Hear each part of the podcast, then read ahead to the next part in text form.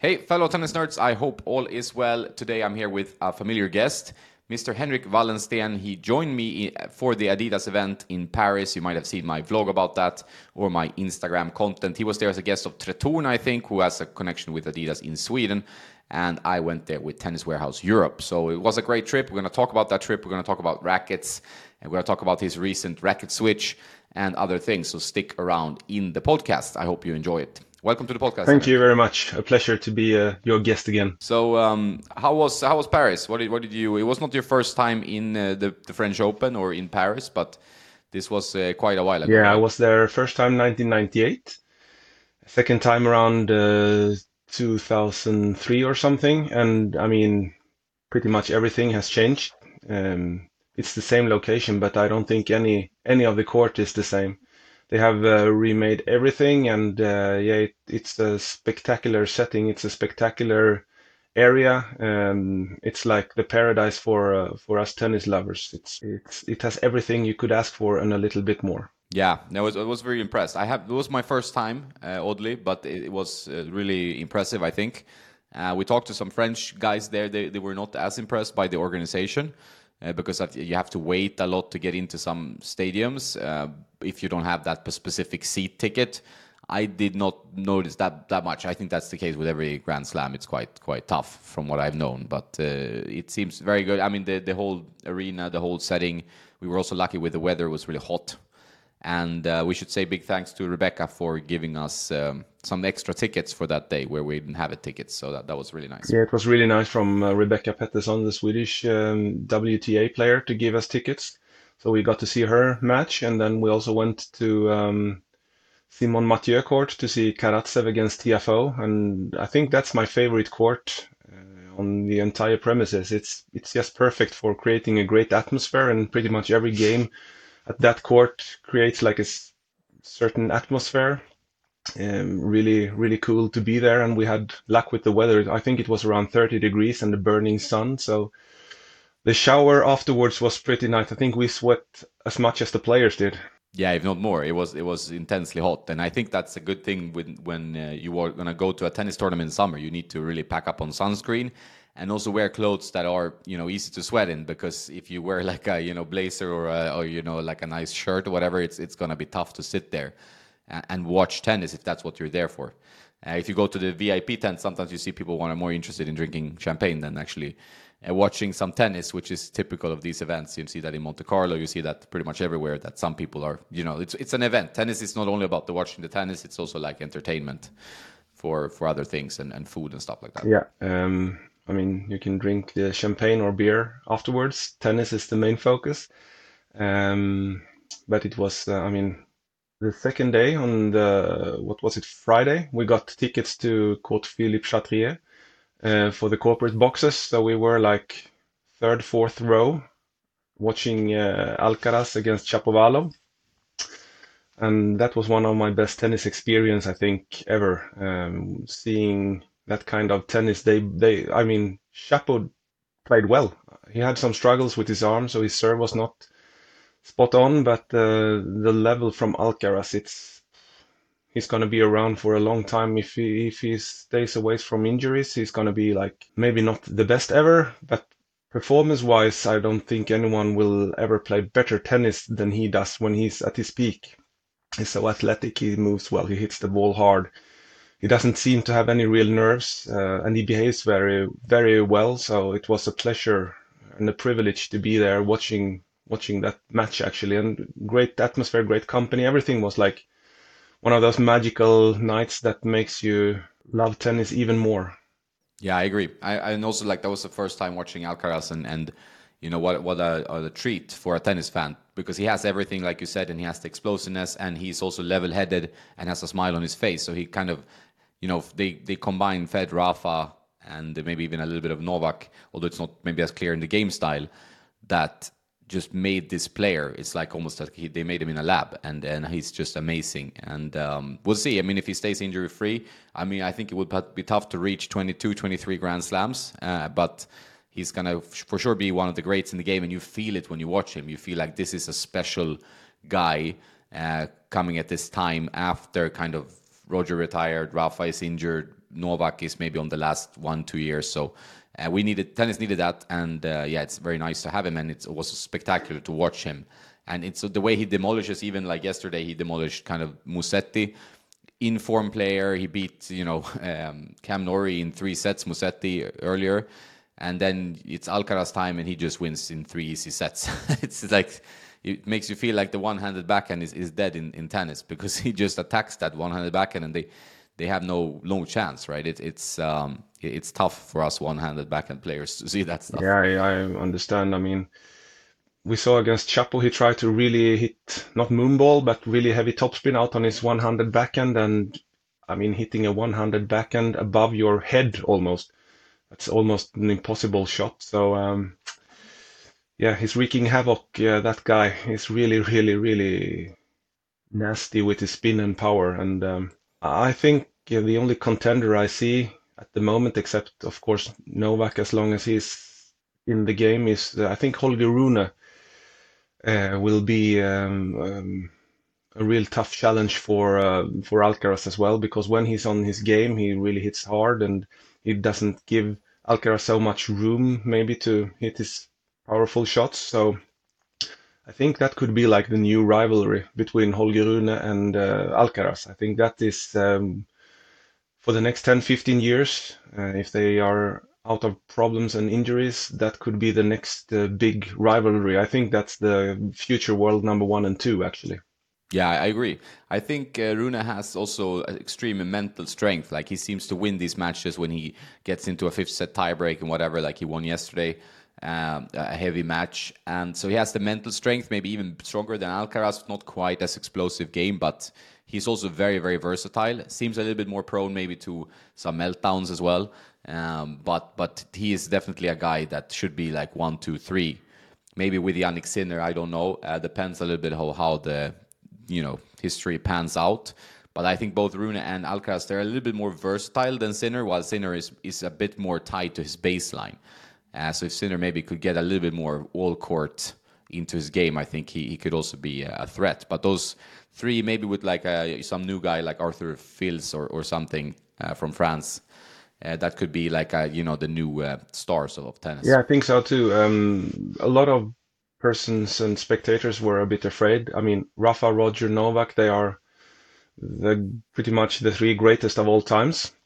And when they are quitting pretty much in the same age-ish, people were very afraid that tennis will lack profiles and stars, but I think that the future really looks uh, really looks good. I mean, the level is beyond amazing. It's um, when people really understand that you don't just look at the names, that look actually at the level of tennis. It's spectacular, especially on clay when they can slide and get so many more balls. Um, it will be a good future for tennis with these guys, the new up and comers. Um, they will take good care of um, of the heritage of the three goats. So um, it's going to be uh, really good good for the tennis and good to get new type of spectators um, watching those. Uh, like Rune, a um, pretty hot guy uh, with um, his temperament and stuff like that. And yeah, I think it could be good. It could attract new spectators. Yeah, I think there's a there's a worry in tennis, and I, I kind of share it that it's like we're an aging demographic, tennis fans, you know, and there's new sports, paddle, pickleball, uh, other activities, whether you want to be in the metaverse or whatever you want to do, um, in the younger generation. While tennis fans tend to be, if you look at the stats, kind of older, and uh, and tennis is a slower sport, so there's like you know five sets in the slams the tour is endless. It seems like there's so every new week there's a new tournament. They travel. It, it doesn't feel like as the most sustainability driven sport either in terms of like they fly everywhere. They use you know um, polyester strings and, and rubber balls and stuff like that. So there are worries about tennis. Then you see these guys, you get a little bit more comfort in it. Uh, do you think there will be need for like some game like rule changes or anything? Because I have a, had a friend the other day who's uh, who's watching tennis, but he's not like a tennis player he said like they're they're standing so far back now when they're returning serve. I mean, you could look at Medvedev and you could look at some other players, but they stand so far back that they're they're almost like by the you know uh, line ref there. Um, do they will they need to change something? Will they have to remove a serve, or or do you think that they will get to a point where you need to change the sport a bit to to get more um, you know to make it more fair or, or to get more spectators? I think, I mean, just watching at the French Open, the five set matches, it's um, the ultimate test of a of a match, a sporting event. Um, for me as a tennis player, I don't see any issues at all with the tennis as it is. You also see some guys like Bublik and Kyrgios when they are doing the the underhand serve uh, when they are standing too far back. So I think maybe maybe the under I don't I am not a fan of the underhand serve, underarm serve. What is it called? Underhand, underarm? Underarm, I think, right? Um, I'm not a fan of it, but uh, maybe it will be nice to change it up to use it like a pure weapon when they are standing that far back and hit an underarm serve. Maybe that will change things up. I don't see any other things that it's just that players get more and more athletic, more and more well trained. At the moment, I don't see any major changes. Maybe I would see maybe instead do some kind of new sprint format or something for maybe the minor tournaments like ATP 250 or, and stuff like that because Monday could be like a pretty dead day in most events. Maybe have them maybe play fast four matches uh, like the um, um, junior or the under 21 playoffs in Milan each year do some format like that. Have like four groups with four players in each. Um, do sprint matches so it's faster matches, more interesting, uh, more hype of it, and then have like a playoff in the weekends, something like that to make it more spectator friendly, uh, attract more spectators, have more players around for a longer time. I mean, now if you're losing on Monday, 11 o'clock, they have a full week with no tennis maybe some spectators buy a ticket just to watch that specific player, and if he went out or she went out at 11 o'clock in the Monday, they will lose that spectator. But if they play a match on Monday, on Tuesday, Wednesday, two matches on Thursday, for example, people would stick around and you know that you will see that specific player at one point in the tournament. So I think that would be maybe a change that they could do for minor minor tournaments to attract more TV, more sponsors, more more crowd, like have a more get togethering with more players. Um, yeah, make more of a show of it, even if it's still the sports, but make some something something new of it.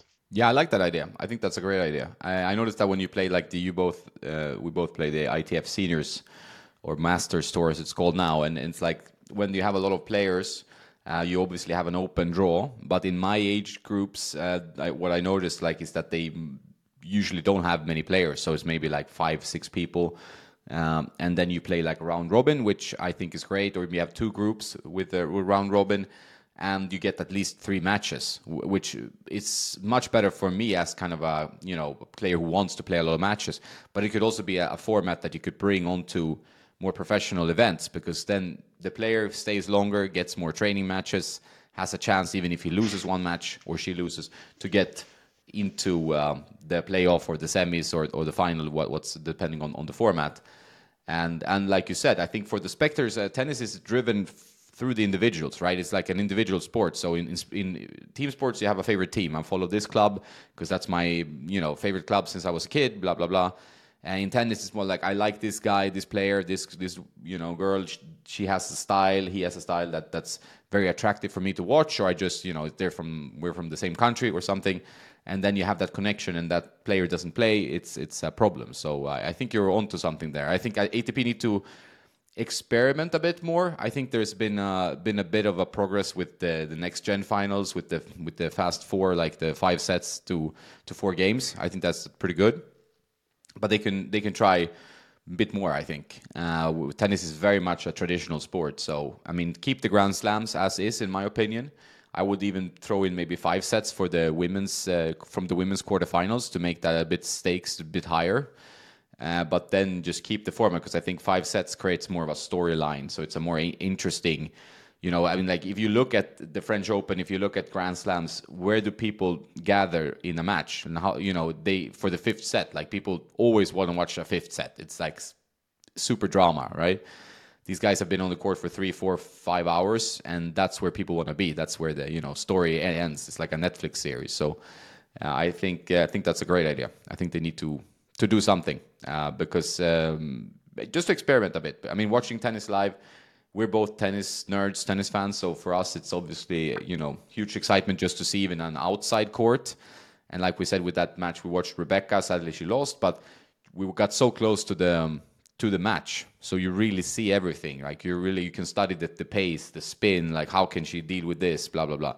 Uh, I think watching tennis live is something I recommend to to any tennis nerd. You know, if they can. Yeah, and especially watching tennis on the outside courts, as you mentioned. I mean, for example, Båstad Swedish Open uh, on the lower courts there, and also court number one, you are like virtually two meters from the players. You can almost touch them when they are taking their towels, and it's a totally. I mean, if you are on court Chatrier on level or row 50 and watching a game at row one, I mean, the tennis, this the speed, the pace you see on row one, it's amazing. It's a totally, it's it's virtually like a different sport, different game. Um, so I really recommend going on an event, seeing the players practice, working out, and be up close because that is so much better, so much more cool. And especially if you went to a Grand Slam, I've been to US Open, Australian Open, and French Open. Sadly, never Wimbledon, but I always try to go like Monday, Tuesday, Wednesday, the first week when it's matches everywhere, and they are on the smaller courts. Um, it's so good to just stroll around, watching a bit of tennis here, a bit there, changing courts.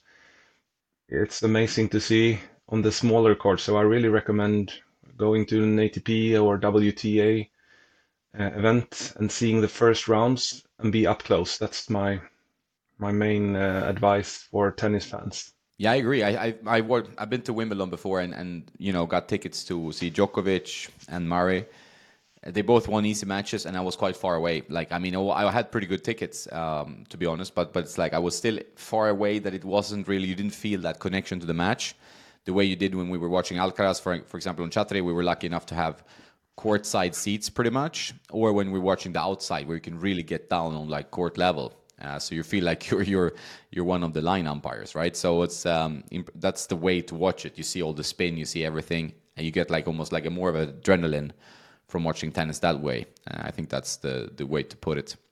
I also want to say about the whole event, like uh, I mean, big thanks to Adidas. Uh, they were the organizers of the, of the whole day with Adidas, the Adi House and and everything. Uh, really impressive uh, arrangement, food, everything was was great. Um, also nice to to you know be able to talk about products. You and I, we are product nerds. Uh, rackets, strings, bags, shoes and we got to talk to uh, to Oisin and and um, Venhe, the um, the designers of like the apparel and the shoes that work with them now. I even got to ask about the the shit shorts, uh, which which they were not responsible for. That was previous people, but uh, it was was fun that you could actually get some some questions and and uh, and discuss the new line.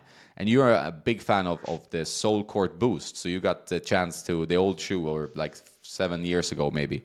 Uh, you got the chance to ask for it back how did they react to your to your uh, first of all, a big thanks to to Adidas for for hosting such an event. Um, one thing that struck me was how friendly and professional and like down to earth everyone in the team were. It was like uh, the human beings behind it, the the persons from Adidas. They were very humble, very down to earth, very much like you and I are sitting here and talking um, and they were really listening when I talked about. I mean, I'm out on uh, different forums and getting comments um, all the time.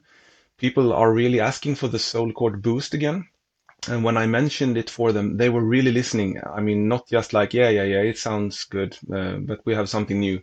They were really taking notes. They were really like listening to what we were saying to have like a comfortable shoe a little bit wider, not so snug maybe for us amateur players that needs and demands a little bit more comfort. We don't maybe need the top performance all the time. And they were really listening for real. I mean, not just like saying that they were taking notes and really, really thinking about it. So we'll see what's happening in the future. Maybe, I mean, if we could have any impact on it, it would be great because that is a type of shoe that I am missing. It's not easy to find good cushioned shoe with good stability and a little bit wider and not so snug for pretty much at all in the market. So they were really, really taking notes. And yeah, we'll see what the future gives. Um, and it was also great to to listen when they explained about uh, how they created the new lines, uh, what they had in mind. For example, the clay pattern. It was really like a story behind it when Tsitsipas uh, fell on the court and how certain player turned around a match when he changed to a different colored shirt and if that could affect like you don't see the player that well when he has the clay pattern on it and it could be more difficult to trace the player from the other player's perspective. So um, it was really nice to talk to them to have their um, input of things and why they are doing certain things. So um, um yeah i could not be more happy um, with the days in paris than it turned out to be it was 10 out of 10 perfect it was amazing great experience great hospitality and um, really interesting to, that they were listening to our feedback as well. Yeah, I, th- I, think you you hit it on the head there. I mean, I, was also giving it really like ten out of ten. Day it was just perfect, and um, I think it's nice to see the people behind the product. Usually, like the product is kind of on its own, and you, they get reviews, and some people buy it, some people like it, some people don't. Now we got the whole backstory. We got to talk to the people that actually design all these things. We got to hear about the process, which is kind of a long process. A lot of thought goes into it you know, and then and makes you know the product a bit stronger, you know, as a, as a, um, an item, as kind of like a thing. You you have you think about it in in the end, you know, and and I also think you raised an important point that I wanted to comment on, which is like performance products, and that could be rackets or shoes, are for advanced players usually. Players who put a lot of like strain on the materials, like strings. Sometimes you we talk about like really stiff polyester strings. That's mainly for players who hit very hard uh, with a lot of like spin on the ball and put a lot of strain on the string. Same with shoes. Like if you slide on hard courts, you might need like a super durable barricade shoe. Like she talked about how the the shoe is made for sliding, so one surface is stronger and the other surface allows for a little bit more smooth transition into the slide. And I don't slide on hard courts. I don't trust my body to do that. I, I that's not something I'm I'm comfortable doing. Uh, so but for for like guys like Medvedev or or guys playing you know futures or high level juniors, obviously they need to slide. That's the new game, right? But for us, maybe like a SoleCourt Boost, maybe something a little bit of a different shoe. I, you know that the pros don't go for that. That's that's more normal for us, like even advanced club level players to to go for. So I think it's important when they create the products to to understand like for the you know to create like a communication. What this is for you who are this, this is for you who do this, and the same with rackets. Most pro and tour models are for very advanced players. Like that's generally the the idea. I think with head or whatever, you know, they put pro on a racket. That generally means it's going to be pretty demanding. So it's not like for a 3.5 NTRP, which is like an intermediate type player. Absolutely. Um, they, they, I mean, we talked about that. That um, look at the persons buying the shoes. I mean, the pros often get the shoes for free. I mean, they are the ones that are displaying it, but maybe they should think in a different pattern. Um, when they are attracting an amateur player and a really like not beginner but intermediate player, is it correct to have like Tsitsipas as a role model, trying to get that player buy the same shoes as Tsitsipas who moves like a Greek god? Maybe not. Maybe they should focus on um, like a coach or some other amateur players that are like they are more, if you understand, down to earth values, like uh, focusing on uh, what works well best for the amateur player, because that's mostly the players that are buying the products. Um, and have different categories of advertisement for like older players, stuff like that. So you get right product because if a amateur intermediate player gets a, like a really hard performance driven shoe like the barricade for example that's not a, maybe a great experience. Um, it's too firm. Um, like um, they don't get the performance. They cannot use the performance of the shoe. So maybe focusing a bit new in the marketing on how to advertise the shoe and who's what kind of player it works best for. We talked about that and they were taking notes as well. So it will be interesting to see if this turns out to anything in the future. Yeah, I agree and I, I, think you know when we talked to Tsonga as well, it was like clear that he's a big guy, plays tennis on the highest level. He needs like barricade style performance more than like maybe a comfort oriented shoe. He needs something that holds his body. I mean, you're also a big guy, but uh, so you might need a different shoe than than like a player who plays twice a week and maybe it's very light or or not so physically, you know, like um, like demanding or something, you know. So it's it's very much the right gear for the right person. I think sometimes the information uh, in in the marketing is so strong around the pros, like you say with Tsitsipas and Novak and and who else, right? So the marketing is so strong, like oh, you need this is what Alcaraz uses, and that does not mean that it's for us to use, right? So we, we are, uh, and obviously not on Alcaraz movement or racket preparation, stroke mechanics, nothing, right? Physicality. So uh, we need definitely to understand that you know we don't always have to go for the pro gear or the you know the pro level, and and the companies should probably focus their marketing a little bit differently if they can. I, maybe that I mean obviously the stars sell, but sometimes that kind of hurts the consumer in the long run. I think so. So I think it's something for, for them to consider. Yeah. I mean, really. thinking about the RF auto, autograph uh, racket from Wilson, for example. It's a 340 grams, really difficult racket to, to use. And there are so many beginners and intermediates using that racket, and it's it's just too demanding. They should maybe use the uh, 290 grams 97 97 light or something like that, much more effectively. Um, so they should focus more on like selling the right product to the right player, focusing more on the core values of the end user and consumer because it will be better for the end consumer. They will be more satisfied. They will play better tennis. Everyone will benefit of right gear for right person. So um, they should think about uh, that a bit more. I think the softer values, the more human values, selling right products to the right person. I mean, when I'm I'm selling cars normally, and I could not like if a family of four comes in, I could not like sell them a sports car with two seats and say, oh, they, this is good. Oh, you, the other two cannot go, but uh, it's good for you two. You have to really mm, like take care of the customers. So um, yeah, you have to be really uh, thoughtful and think about what kind of product you sell to what kind of person. That is my that is what I think that they should focus more on into the future. I mean, sustainability and all, they are thinking about that, but also focus on the end consumer who should use the product and recommend right product for right user. It's a it's a amen to that. No, I, I think it's true, and you have a clash in the background there. Uh, you know, it's like clash you don't see on the pro tour. It's a little bit too lively, a bit too much of a trampoline.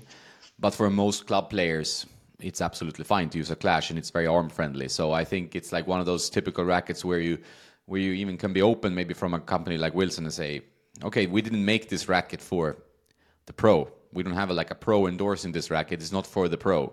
This is for you who are worried about tennis elbow. You want a bit of extra help with spin and power, and um, I, I think that's that kind of honesty, transparency, and and kind of more clear information will, will help the companies and will help the consumers in the end. Because like if you're a happy consumer you buy a product that you like straight away um, you stick with the brand you know? You get brand loyalty because you feel like okay you know I, they sold me a good product it was perfect for me i will buy three more.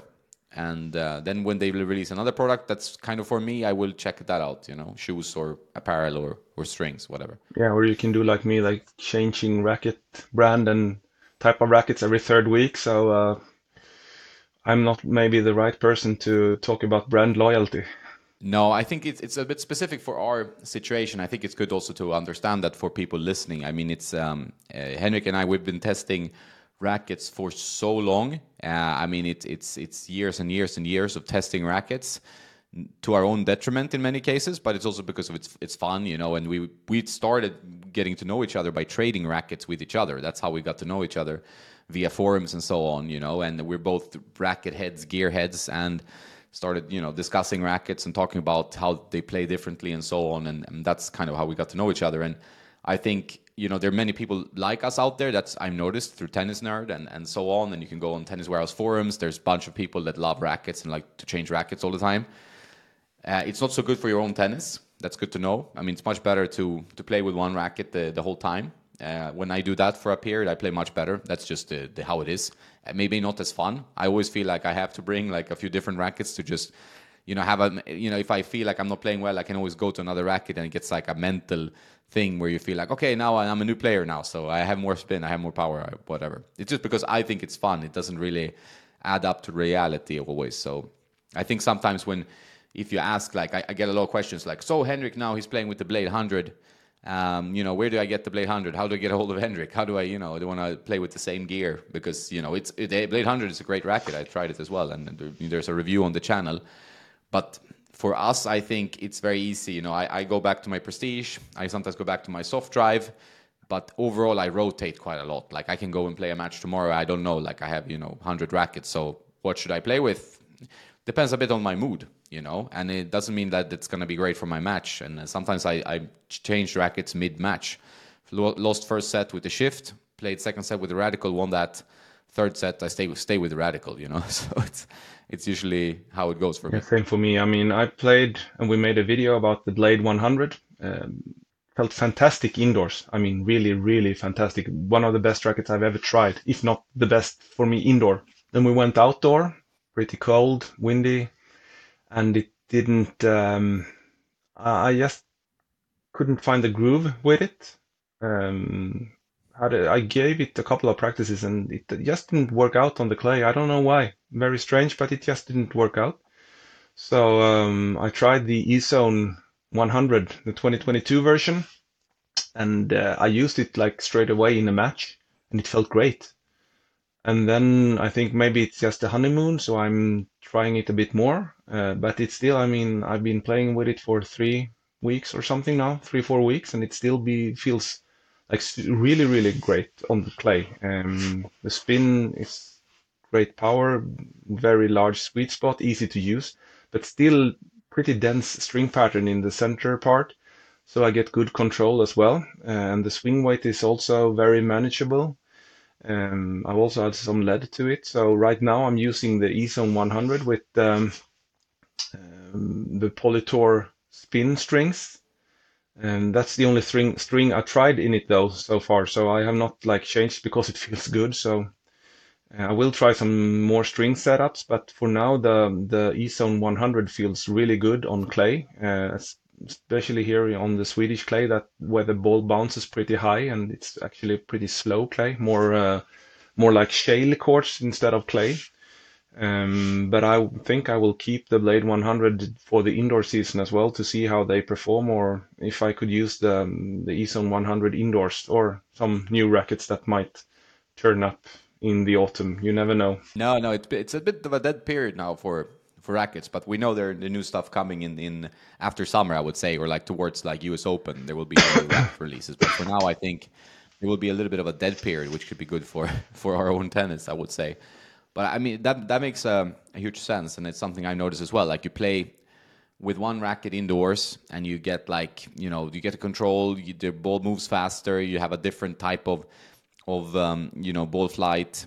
Uh, how you play is completely different usually, and then you go outdoors and it's slow and it's windy and it's like it's just very hard to get the, court, the ball to penetrate the the court, you know, and you need a bit more help. So uh, it makes sense in that sense, and that's always why I, you know, it's it's hard to commit to one racket because you know maybe I usually have like my you know list of rackets in rotation, maybe like four or five rackets that I rotate in between, and then one racket goes out of the list and one racket goes into the list. And that's just how my life works with the tennis nerd and all the testing I do and string testing and racket testing and shoe testing. And I think um, I don't think there's anything really wrong with that. Uh, obviously, my results could probably be better if I just stick to my prestige or my radical, whatever.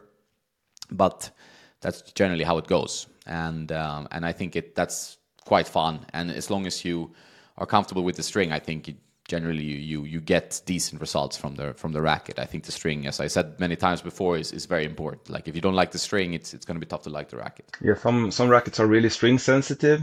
Some rackets you can play pretty much everything. Like you just as long as it's, as it is a poly, polyester string or co-poly.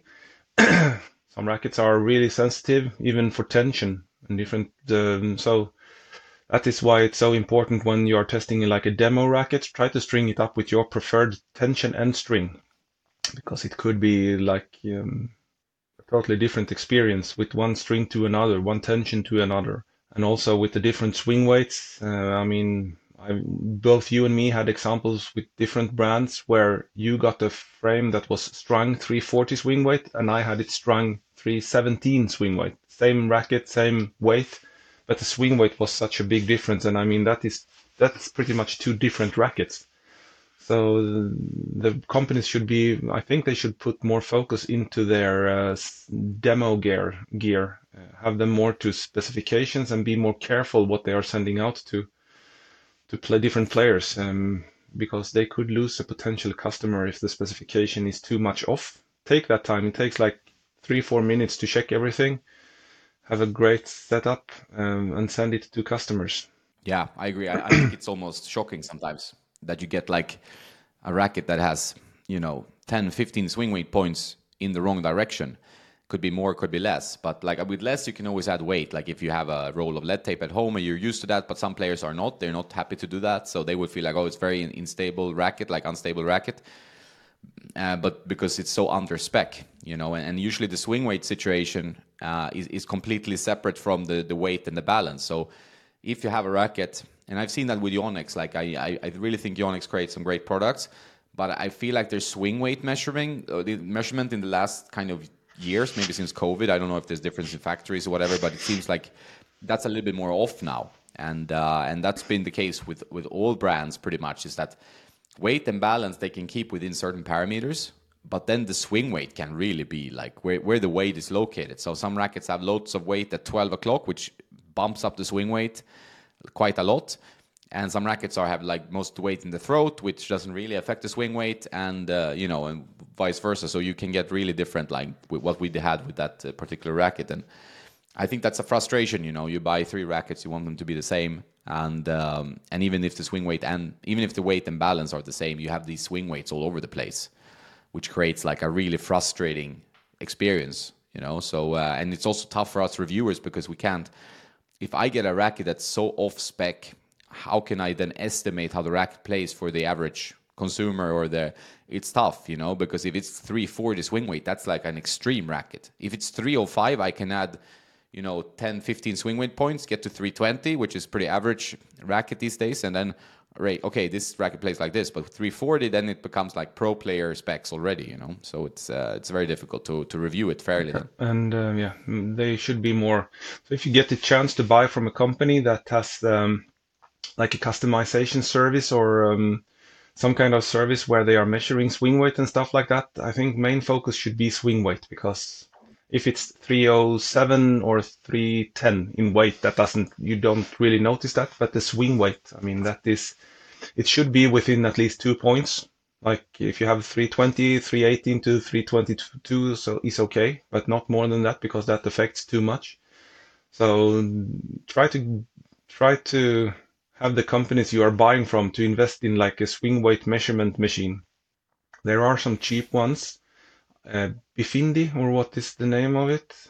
I think Bifindi, yeah. Uh, where you, yeah, right. where you have it with your smartphone. Um, a, a, very small, cool device. Everyone could have it. It's like 250 euros or something like that. That's a good investment for a small shop. They don't need to buy like um, specific swing weight machines. Head three in one or something, which is yeah, they are like maybe 3,000 euros or something. I saw that Wilson had a new um, new um, customization unit that measures everything, and it's about uh, I think seven and a half thousand US dollars or something. Yeah, I saw that. Yeah, you showed uh, amazing machine, and um, it's the new um, the the popular machine from the will the Bab, uh, Babolat RDC machine.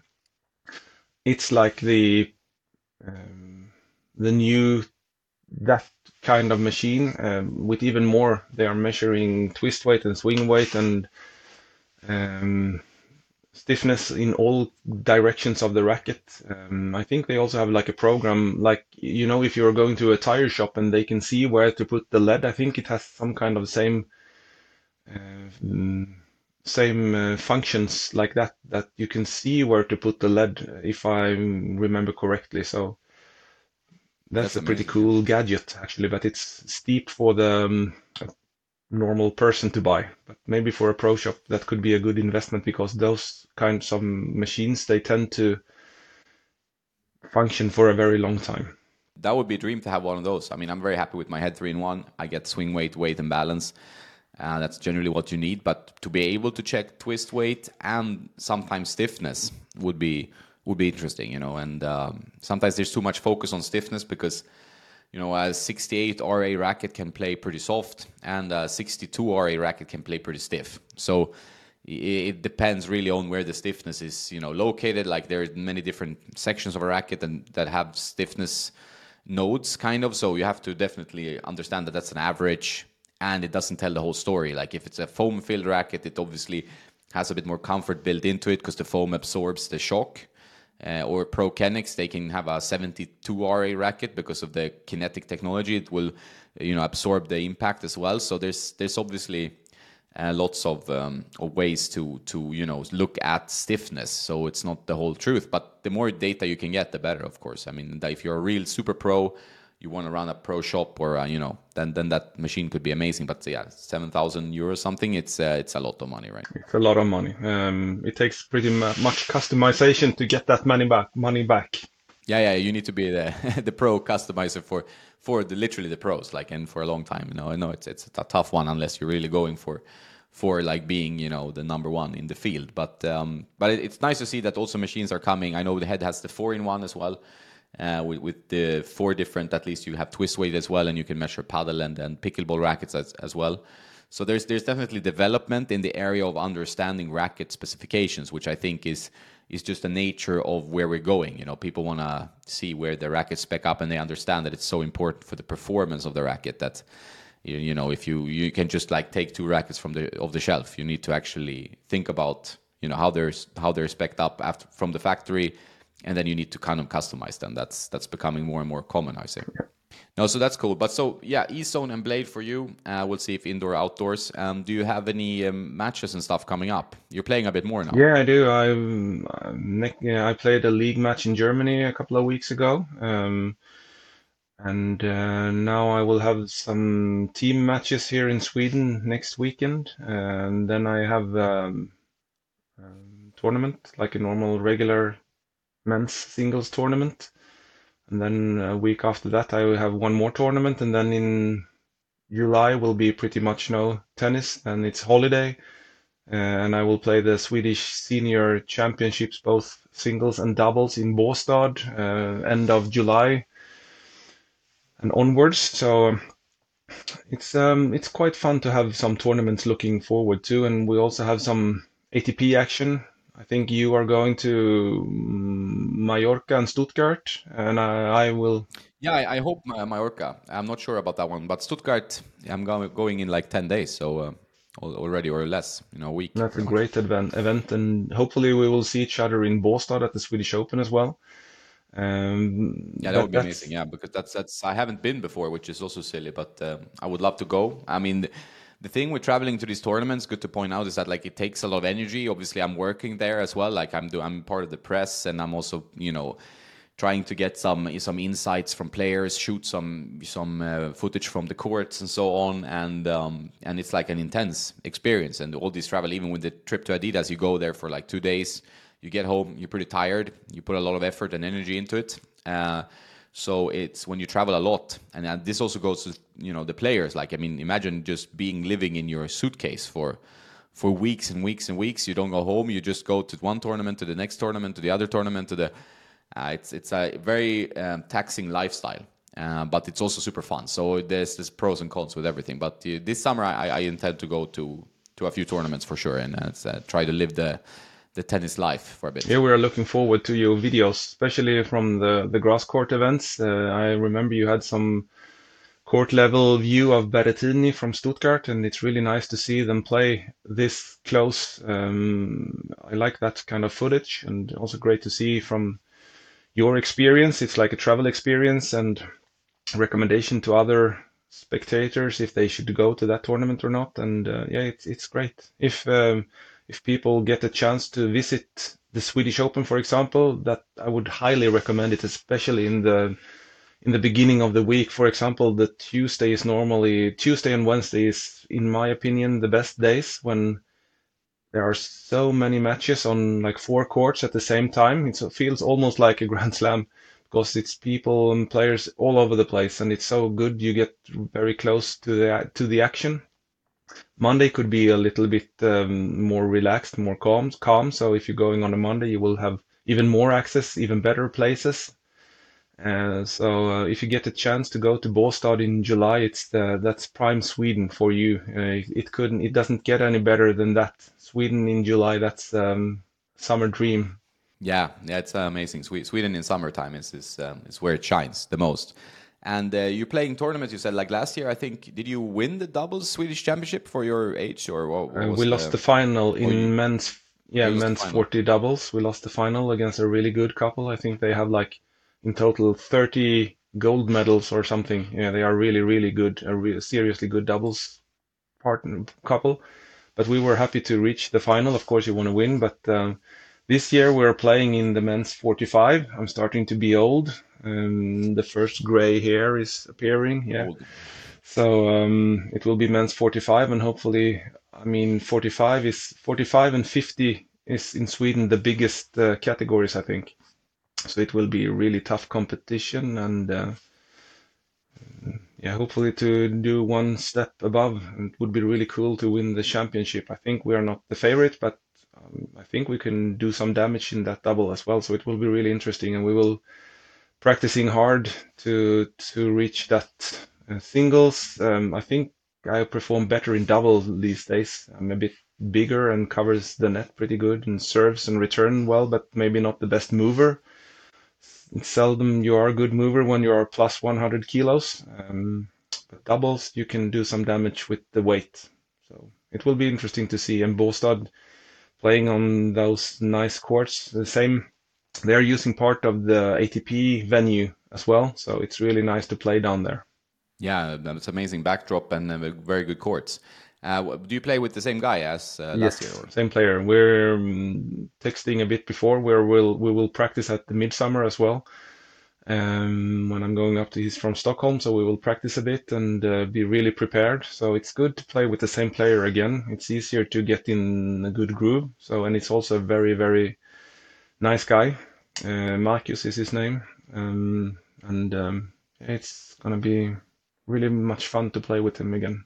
So for this one, you're gonna bring the E-zone now. That's how it looks, right? E-zone.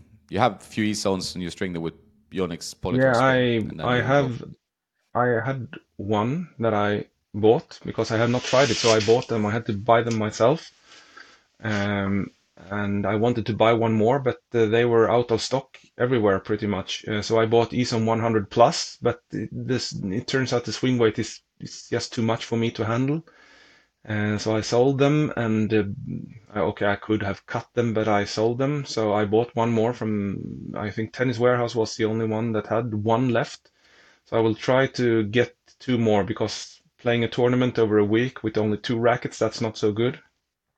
So I will try to get at least two more, so I have at least four of those. Um, and Yonex is also, if you are buying them to a decent price, you almost always get pretty much money back when you are selling them. But um, I think I will, or hopefully I will stick to the, this racket a bit more, and hopefully it works on on indoor as well. Um, so we'll see. Uh, we'll see. Uh, you never know. I mean, I could have a bad match and I never want to see them again, and then all all of a sudden I'm using the Pro Staff 97, or you never know with me. You, yeah, you never know.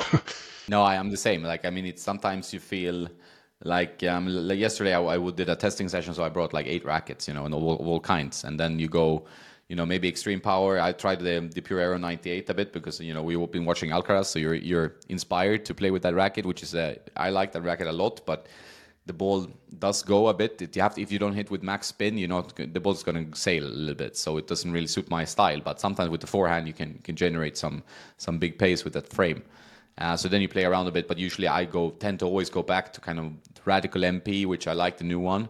Uh, that's the where I played my my best tournament play with that one, uh, or the my old Prestige from 2019. Those are the all of those rackets are very low power. I mean the Radical is not low power; that has actually pretty decent. But the Prestige is, is, is tough. Yeah, you need to really get in the groove with that one. And if you're slow on the feet one day, it, it's a tough racket to use. But I, I just love how the, the racket feels. Um, but that's you tend to kind of go back even if you you play with the shift and you play with the the, the rackets. Yeah. It's kind of what I think the racket has shaped you a bit as a player. So if you started playing a lot with one type of racket, it's kind of hard to get away from it. Uh, that's something I, I'm publishing a by this time people hear this, uh, you know, you will have maybe listened to this. Is the my um, podcast with Karue Sell from my tennis HQ, and and we talked about that in the, the podcast where where you know how the racket shapes the player. You know, you see that Alcaraz is a Babolat player, for example. It's it's like what what other brand could Alcaraz use almost, you know, and. Um, and Federer is the pro staff guy, right? That's like that's that's the way he plays. The, he hits through the court, goes to attack, um, and then it's just kind of shaped your game. Uh, but for me, with all the rackets, and for you, I think it's it's a kind of it's hard to be too shaped by the racket. Do you think you your racket shaped your game at some point uh, back, you know, maybe ten years, fifteen years? I don't know. Absolutely, I used because back in the days, my absolute favorite player was Alberto Berasategui, Spanish guy, really extreme forehand, and he used the Prestige 600, and I, I mean, I was 16, 17 years old, and I really wanted to have that racket. So I bought it, and it was totally. I mean, I just had just started to playing tennis. I was a beginner, and using that kind of racket, I mean, I couldn't hit the court with that racket. It was too demanding, but I still used it. And then I got a new favorite, uh, Franco Squillari from Argentina, and he was using the Pro Tour, and also Guga Kuerten was a favorite, so I started to use that one, and it was easier to use.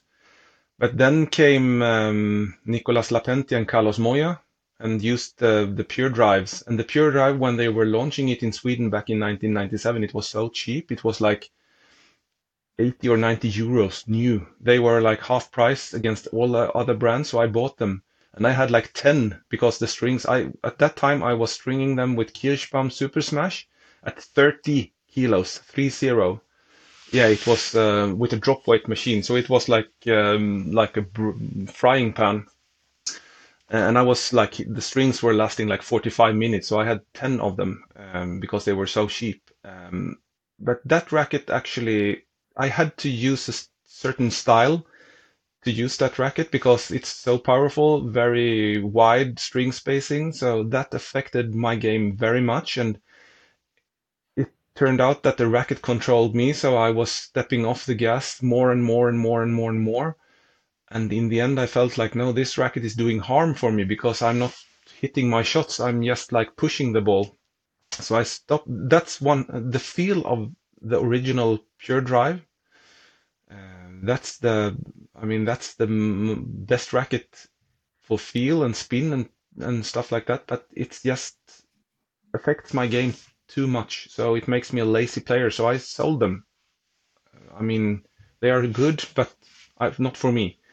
So um, I feel like if I get lazy in a racket, it's not good for me because I don't want. I want to play my big shots. I want to hit hard, but I don't want to have to step off the gas to keep the ball in play and makes the racket control me. Then I will not use it anymore. So that was the last racket that really affected my game. And yeah, and what did you go to after that? What was what racket did you stick with the longest? You think, um, your... I from that I went to the TI Fire Pro edition. It was like uh, with um, what is it called? You know, um, when this. Um, um do you know what I mean? Ah, yeah, yeah they had like yes, exactly a crossbar. Um, uh, the TI Fire Pro edition. It was also used by Franco Squillari and a short time for with Agassi. But then when I was in Australia in 2001, I got um, uh, to try. I really wanted to try the i Radical, but it was too too firm, too stiff for me. So I instead went with the i Prestige or the PT57 as it's known these days. And that racket I used for the longest time, I think. I used it for seven or eight years. It was magnificent. And then I went back and forth with the new iterations of the pure drives. Um, and then it just uh, skyrocketed with trying different uh, rackets from there on. And I, I don't, I think the longest I've been using a racket lately has been the V Core, the the black version that was out a couple of years ago. I used that for almost one year. And then I had one bad match and crushed one racket really bad the last time I crushed the racket, but I have not used that since. Tried the new version, but it was just too muted for me. Good racket, but too muted. Um, so um, yeah, the I, I think the i Prestige is the racket I've been using the most over the years. Yeah, it's a beautiful racket. It's one of my, my favorites as well. I have a few still, I think. Uh, but but yeah, it's, it's, demanding, but it's like the feeling is is like just that perfect blend of of like a little bit of a crispiness, like a you know you you do feel the ball. It's not too too flexible. Where you I mean sometimes the you play with the the Pro Tour 630 or or the PT57A. This is the E, the the I Prestige the A it's, it's a little bit too flexible like you get nothing you know but with the E it's a bit stiffer so you get some power uh, but the, still that feeling is in, in the string bed is, is just amazing so I think that's just one of my favorite rackets as well uh, and I, I, for me it was the 6195 that's the one I probably used the most over the years back and forth you know uh, it's one of my favorite rackets so that's very good but at some point you start feeling like 95 square inches is, is tough you know it's a little bit too much 98 i'm still fine with but 95s they do punch you quite a bit. If you hit a little bit off center, you're you're really you get it like a shank ball or whatever. If you play with someone who plays with high high pace and, and topspin. You know? Yeah, I've noticed that. Uh, I mean, I used the the new Radical quite a lot, and I really liked it. It had the TK82S grip shape. That's just too square or round, or how you should say that it is. Uh, and the normal TK82 is too square uh, or too rectangular. Um, so they should have something yeah. in between. Like I don't like the shape of that. I think that head should. They are too extreme in their shape of the grips for me at least. I like more the shape of yeah, like Yonex or Babolat. They are like somewhere in between TK82 and TK82S. Um, but that uh, Radical 98, that's a really good racket I could really use. But one thing I noticed is that when I'm using it, it feels extremely good for me. Like I feel like I play great tennis, but I don't have that same effect on the opponent. So it seems like the opponent, for me, it feels like I'm playing good, it doesn't create any problems for my opponents when I'm using that racket. So it feels good for me, but the ball don't get the same effect as it does when I'm playing a hundred square inch, like uh, E zone or uh, head extreme or something like that, it just gets more, uh, it makes more damage. So just going by the feel, what feels best, I would say I would use the Radical MP. Just if you and I are just hitting like balls, practicing, um, the um, the Radical MP would be my choice. But if I should use it effectively, I would use like an E zone against you because it you get a like a heavier ball to you to play against and it it's create more problem for my opponents. So it's a, it's a difficult um, thing to find the right groove with each and every category in a racket. No, I agree. I think like that, that's the problem you notice. Like I love the prestige, but for example, that's even more low power powered. But the problem is like the ball. If I'm playing a guy who's playing, you know, some futures or whatever, or or just slightly below that level, better player than me, then the prestige doesn't give him any problems, right? He's like, I get the balls back, I can hit you know swing out fully and and create some and I feel like at the net I my touch is better but overall like the I cannot you know create any problems for him so I think it's always good to to get some feedback from the guy on the other side of the net. If you're playing with someone if you're testing a racket and you're demoing rackets you can you know ask your your um, hitting partner like when I'm playing with this racket do you feel like difference compared to the other one? And I think most players will be able to tell you like this ball is coming faster. I'm struggling more with the pace. This ball is heavier. This ball i can hit easily you know like this is more easy to play against you know? So it's then it's obviously a, a, mix of those. You have to kind of ask yourself as well like if you're missing a lot with a racket like the e-zone obviously it's might be too much power so the, maybe the answer is somewhere in between or or you have to go for the radical, but maybe tweak it a bit with strings and and uh, customization. But it's a good point. You know, you should always talk to your the hitting partner as well and see what what ball is is you, what ball you're generating because it's not easy to feel that yourself, right? No, you you have to ask yourself: Do I want to win matches or do I just want to play like casually? So ask your hitting partner or film your hitting partner when you are playing them and see what creates most problem for them. That's that's just a very good advice. Yeah, and I, I, think it's like about I think tennis like I realized a lot. Um, you know, when you test rackets, it's about hitting, it's about experiencing the ball. But I, I think I also need to test rackets in a more you know competitive scenario, which is a little bit of sacrificing my own results. But at least I, I understand what the racket does to my game, and that you know helps me being able to tell that to people as well. And you know, when you play tennis, is all about the competition. So you know wh- whether you like it or not, it's it's. Um, I think you're actually playing tennis when you're competing in some way, whether it's playing like casual, you know, tie breaks with your friend or or playing matches. But it's that's when you uh, the stakes are higher. That's where your real strokes come out. That's when any issues come out more clearly. Uh, when you're just hitting, but people can feel like you know Federer. But uh, but then when you play a match, that's where everything changes. Right? Absolutely, matches do uh, a lot of things to your mind, and a racket that feels great in practice could be like impossible to use in a match in a tight situation. So always before you buy rackets, before you like invest like in four or five rackets, they are two, three hundred euros these days. It's a big investment. It's like a bad used car or something like that. Um, try to use a racket in a match. Sacrifice one match, one match that is important, to use that racket to see if it really works in competition mode. So um, that's a good advice as well. Use it, use a racket in competition before you buy them to see how they perform yeah. for you. And sometimes I find like it's interesting with that point, like you say, you know, creating damage. Um, so, for example, if I play a guy who's one one level higher or maybe two level higher player, I feel like I need all the help I can get. So maybe like an East 100 is a racket I also like a lot. Um, will create more damage, but then I play a guy on my level or slightly lower. Then I feel like I need the control, you know, because I've, you know, I, I maybe tense up a bit, or I know I should beat him anyway. So I, I mean, if I play uh, like with the radical, I have more confidence where the ball lands and he's not going to hurt me because it doesn't really matter as much as if I play a good player. So it's also that that is tough. I think I find that quite tough sometimes. That if you play with strong players for like a period, uh, and then you, oh you need the power, but then you start playing with like players on your level, and then you, you can go back to the control a bit. So that's why it's so tough sometimes to choose a racket because the opponents make a big difference. Absolutely. If you are playing a weaker opponent or opponent you know that you should beat, that where you are in charge, maybe you could use a racket with much lower swing weight, for example. And if you're playing a guy that plays really heavy, then you need to have like a high swing weight to do any damage to him, and it could be like a difference of 20 points in swing weight. Um, when I'm playing against the top guy in my club, uh, if I'm using a too light, I mean, I was trying the Boom prototype against him, and it had a strong swing weight of like 290 and it was like popcorn for him. He just it was just sitting up and he was just eating my balls like it was absolutely nothing. And if I'm using like a pro stock uh, prestige with 345 swing weight, he gets some problems with my shots. So it's so important with swing weight against certain type of players.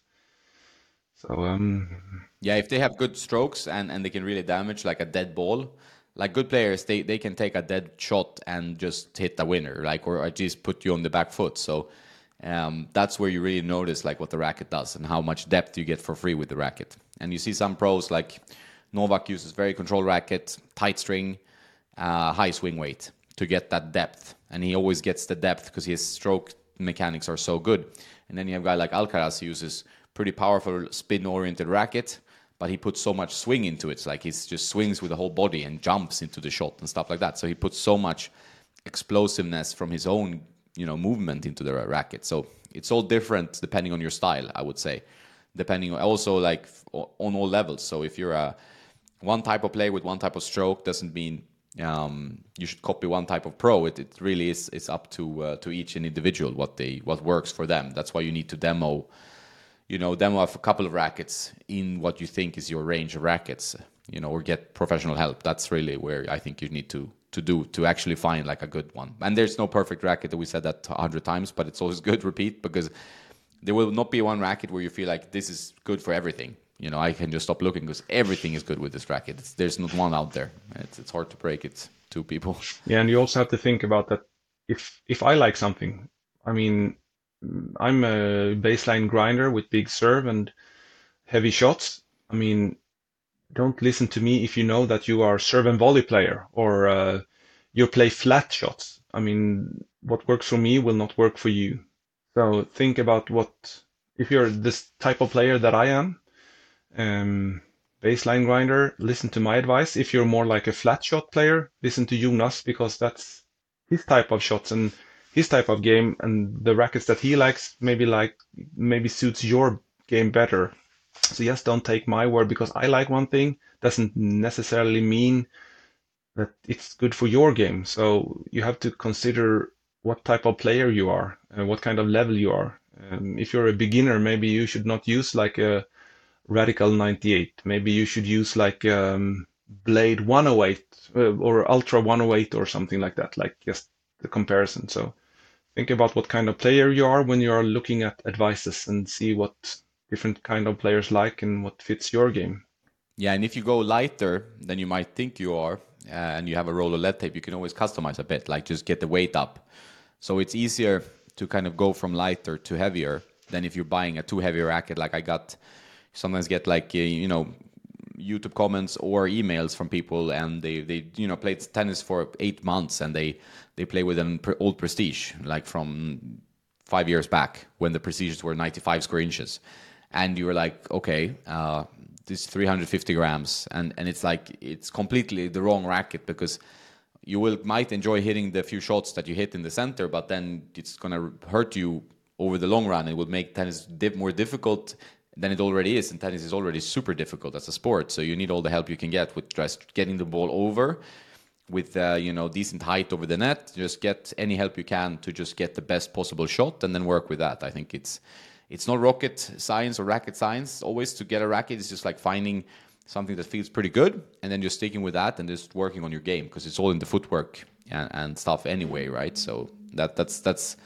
it, it hurts for racket people to, talk about that because the racket makes a difference but you know what makes the most difference is, is your game in the end you know what you do to the with the racket. Yeah racket preparation is also the key. I mean just to, to raise your racket and prepare your swing is so important. Uh, if you feel like your game is off, take a look at your footwork and how's your racket preparation because a lot of the time you are hitting the ball late, you are not making the right adjustments, you're not preparing your shots, you're not taking back your racket, and you're not keeping the racket head up. Uh, you're late to the ball. That is like a good advice you should have like move your feet, early racket preparation, racket head up. That is uh, what I think of when my game is off, and it always works, or 99.9% of the time. Um, that's just a small advice, like those those three uh, three advice. Keep your feet moving, early preparation, racket head up, and you're ready to go. Yeah, you don't need like a long checklist, and also being a little bit, you know, on your toes, right? Bend knees on your toes, but it's not like you need like five points depending on what where you kind of maybe go wrong and and just keep that in mind like usually we blame the racket and that happens also to pros like when the pro hit hits like a bad shot they they look at the racket like the racket was to blame and it's very rarely the racket like it's bad shots usually come from stroke preparation poor stroke preparation or, or other things you know it's like something we, we did wrong not not so much the gear uh, but the gear overall makes a difference but it, it's easy to exaggerate the difference it makes absolutely well. Cool, man. All right. I'm going to hit uh, the court soon, hit some clay court tennis, which is good after a whole week off. Uh, we should do this soon, obviously. Always nice to share some thoughts on the tennis nerd topics. Thanks a lot. Okay. We keep in touch and hope to see you in Båstad. Same to you. See you in Båstad.